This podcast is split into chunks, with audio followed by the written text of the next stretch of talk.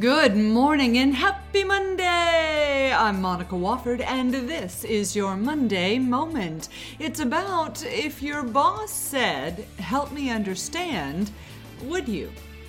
Or maybe the question is, Could you? Now, communication has taken a higher value in leadership, to be sure. But as George Bernard Shaw has been quoted to say, uh, the single biggest problem with communication is the illusion that it's actually taken place. Are you communicating in a way your boss understands? And if not, are you equipped and, might I add, willing to help them get it? First, let's get you equipped and then let's talk about your attitude. So, the first concept could you help them understand? Well, of course you could. Your boss may or may not be the same personality as you, and herein lies the difficulty in doing so. Your personality may be motivated by results and getting it done. Their personality may be motivated by the right way to go about the project or getting that same result. As such, you speak from different angles, use different keywords, and are looking for differing information to satisfy your communication needs.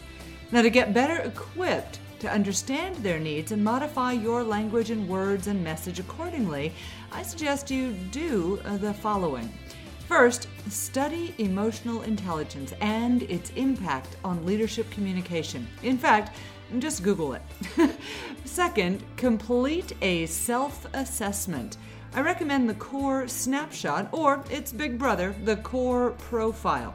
In fact, the free Core Snapshot can be found on the blog post that goes with this Monday moment or at www.contagiouscompanies.com forward slash core, C O R E, snapshot.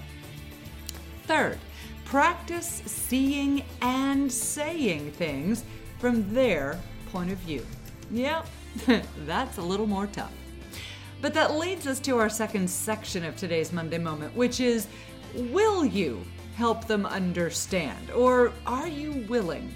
Now let's talk about attitude, namely yours. Now, if you just gave me the proverbial head movement that says my attitude, what what about their attitude or maybe even your attitude if you're talking to me, then slow your roll. This is about communication. But wrapped up in communication for leaders are a myriad of things like history, resentment, authority, power, promotion potential, risk, reward, authenticity, and conditioning. The real question is that while you can Google yourself silly with insights on how to communicate, you can attend one of our training classes to practice the skills. Your willingness to learn and do different is, in all caps, the single biggest contributing factor to improving communication with your boss. So, What'll it be? In leadership training courses, we teach 10 steps to become a better leader. We call it contagious leadership because everything we do, see, say, think, believe, and how we behave rubs off on other people. And wrapped in and amid the act of seeing, saying, thinking, believing, and behaving is communication. If there's a problem with how others understand you, your leadership is in trouble.